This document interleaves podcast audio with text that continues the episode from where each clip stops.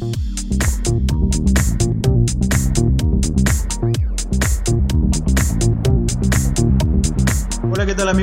8.90 iniciamos un nuevo programa y hoy para hablar acerca del título número 19 del equipo cervecero, hablamos del equipo de Sporting Cristal y por eso estamos con los panelistas de hoy que nos acompañan en este nuevo programa eh, con John Shimare y Danitza Gobea para lo que fue de este campeonato número 19 eh, quedando en el global este 7 a 1 en favor de Sporting Cristal con una goleada extensa pero ya estaremos ampliando estos temas antes de hoy primero con las damas eh, Danitza ¿qué tal? ¿cómo está? Bienvenida ¿Qué tal compañeros? ¿Cómo están? Llegó a su fin el torneo descentralizado con un Cristal que buscaba desde el partido pasado un 4-1 donde se notó la superioridad, una defensa de Alianza muy floja, que Cristal fue más eficiente con este partido con cuatro llegadas claras, teniendo incluso menos la pelota que Alianza. Ahora en este último partido el 3-0 contundente de Cristal, la figura a mi parecer el arquero Álvarez que fue mejorando en cada minuto un Costa que buscaba pelotas y un Herrera goleador como máximo goleador del torneo. Ahora Dani, tú mencionabas este Costa. Yo creo que una buena sociedad de Costa con Emanuel Herrera para poder este, concretar esos goles. A ver, no sé qué opina John. John, ¿qué tal? Bienvenido. Hola, ¿qué tal compañeros? ¿Cómo están? También saludarle a toda la gente que nos escucha. Por supuesto, este partido que se ha dado pues, entre Cristal y Alianza Lima.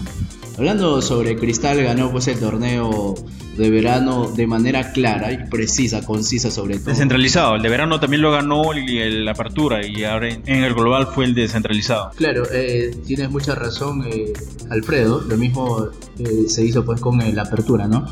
para el clausura los dirigidos por Mario Salas tuvieron un bajón y terminaron en el equipo en el, en el, quinto lugar, en el quinto lugar sobre todo, Em, de esta manera, de esta manera, Sporting Cristal se metió de manera directa a la final del descentralizado 2018. Los bajopontinos jugaron un total de 46 partidos, ganaron 28, empataron 11 y perdieron solo 7 encuentros en todo el año.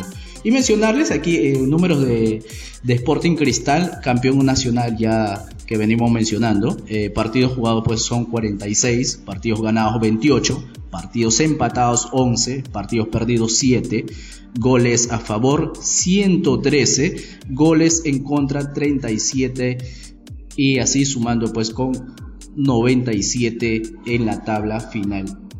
Claro, o sea, hace un buen número marcando 113 goles a favor y eso quiere decir que se comportó bien la defensa, Dani. Exacto, compañeros, como lo venimos diciendo, un cristal que fue el reflejo de todo lo que hizo durante este año. Un equipo ordenado, con el equipo titular que jugaba siempre, no hay mucha diferencia más allá de clausura donde bajó un poco el rendimiento, pero supo manejar estos partidos y claro, claro campeón nacional para el descentralizado.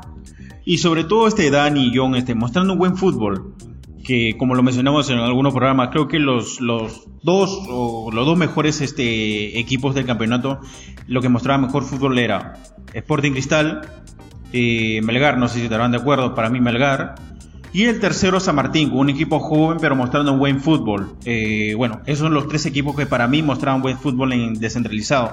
Y claro, claro merecimiento, aunque de fútbol a veces dice que los merecimientos no valen en el fútbol, lo que vale son goles.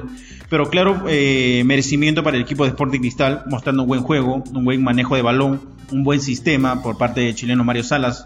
Y, también, lamentablemente, para los intereses remienses deja el equipo de Sporting Cristal.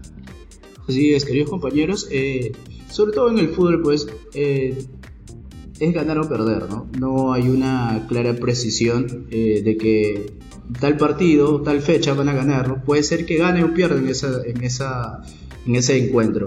Mencionarles eh, también que Sporting Cristal ganó con goles de los uruguayos Jorge Cazulo y Gabriel Costa y con otro tanto de Emanuel Herrera. Sporting Cristal goleó hacia Alianza pues 3 a 0. Claro, Emanuel Herrera que llegó en el global a 40 goles, una cifra histórica, Dani.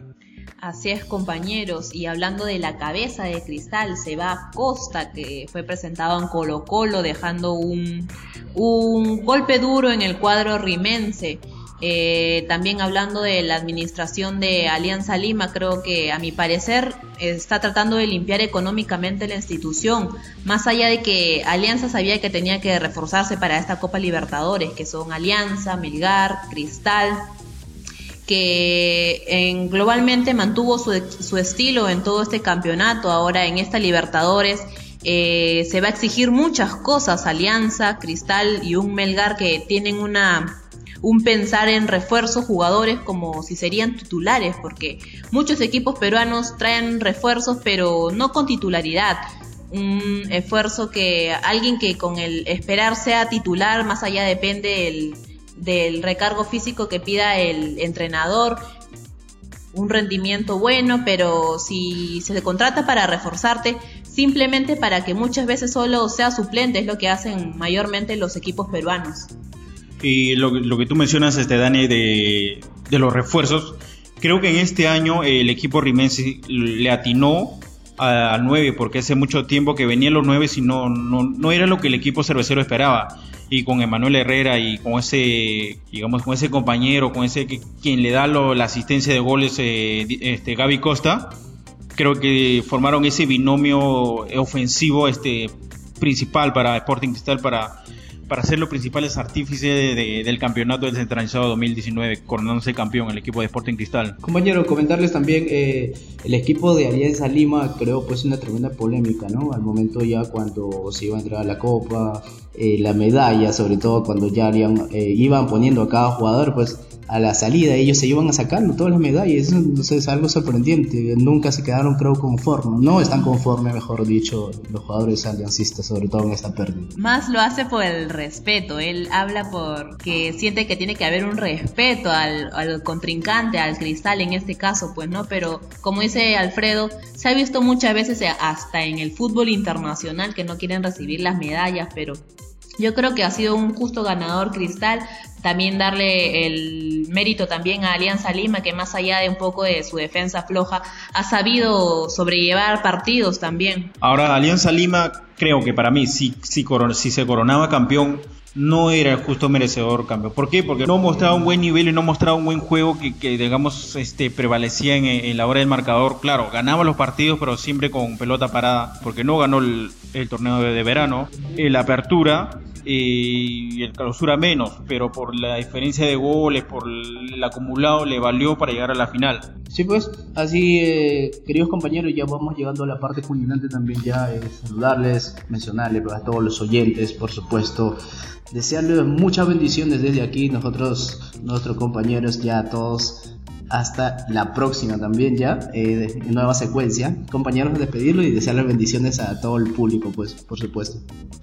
Exacto, compañeros. Merecidamente campeón Cristal. Ahora solo nos queda apoyar nada más a los equipos peruanos en esta Libertadores, que dejen el nombre del Perú bien alto y sacando, sacando pecho, pues claro, por el Perú. Así como tú le dices, esperemos que le vaya bien, no solo el Sporting Cristal, Alianza Lima, Amlegar, que le vaya bien en la Copa Libertadores, que puedan pasar a la siguiente fase, que hace mucho tiempo un, equipo peruano no lo hace, creo que el último fue Real Garcilaso, que lo hizo de gran manera, y esperemos en general que le vaya bien a los equipos peruanos. De esta manera estamos cerrando el programa, desearle un feliz Navidad para todos los oyentes. Hasta luego, chao.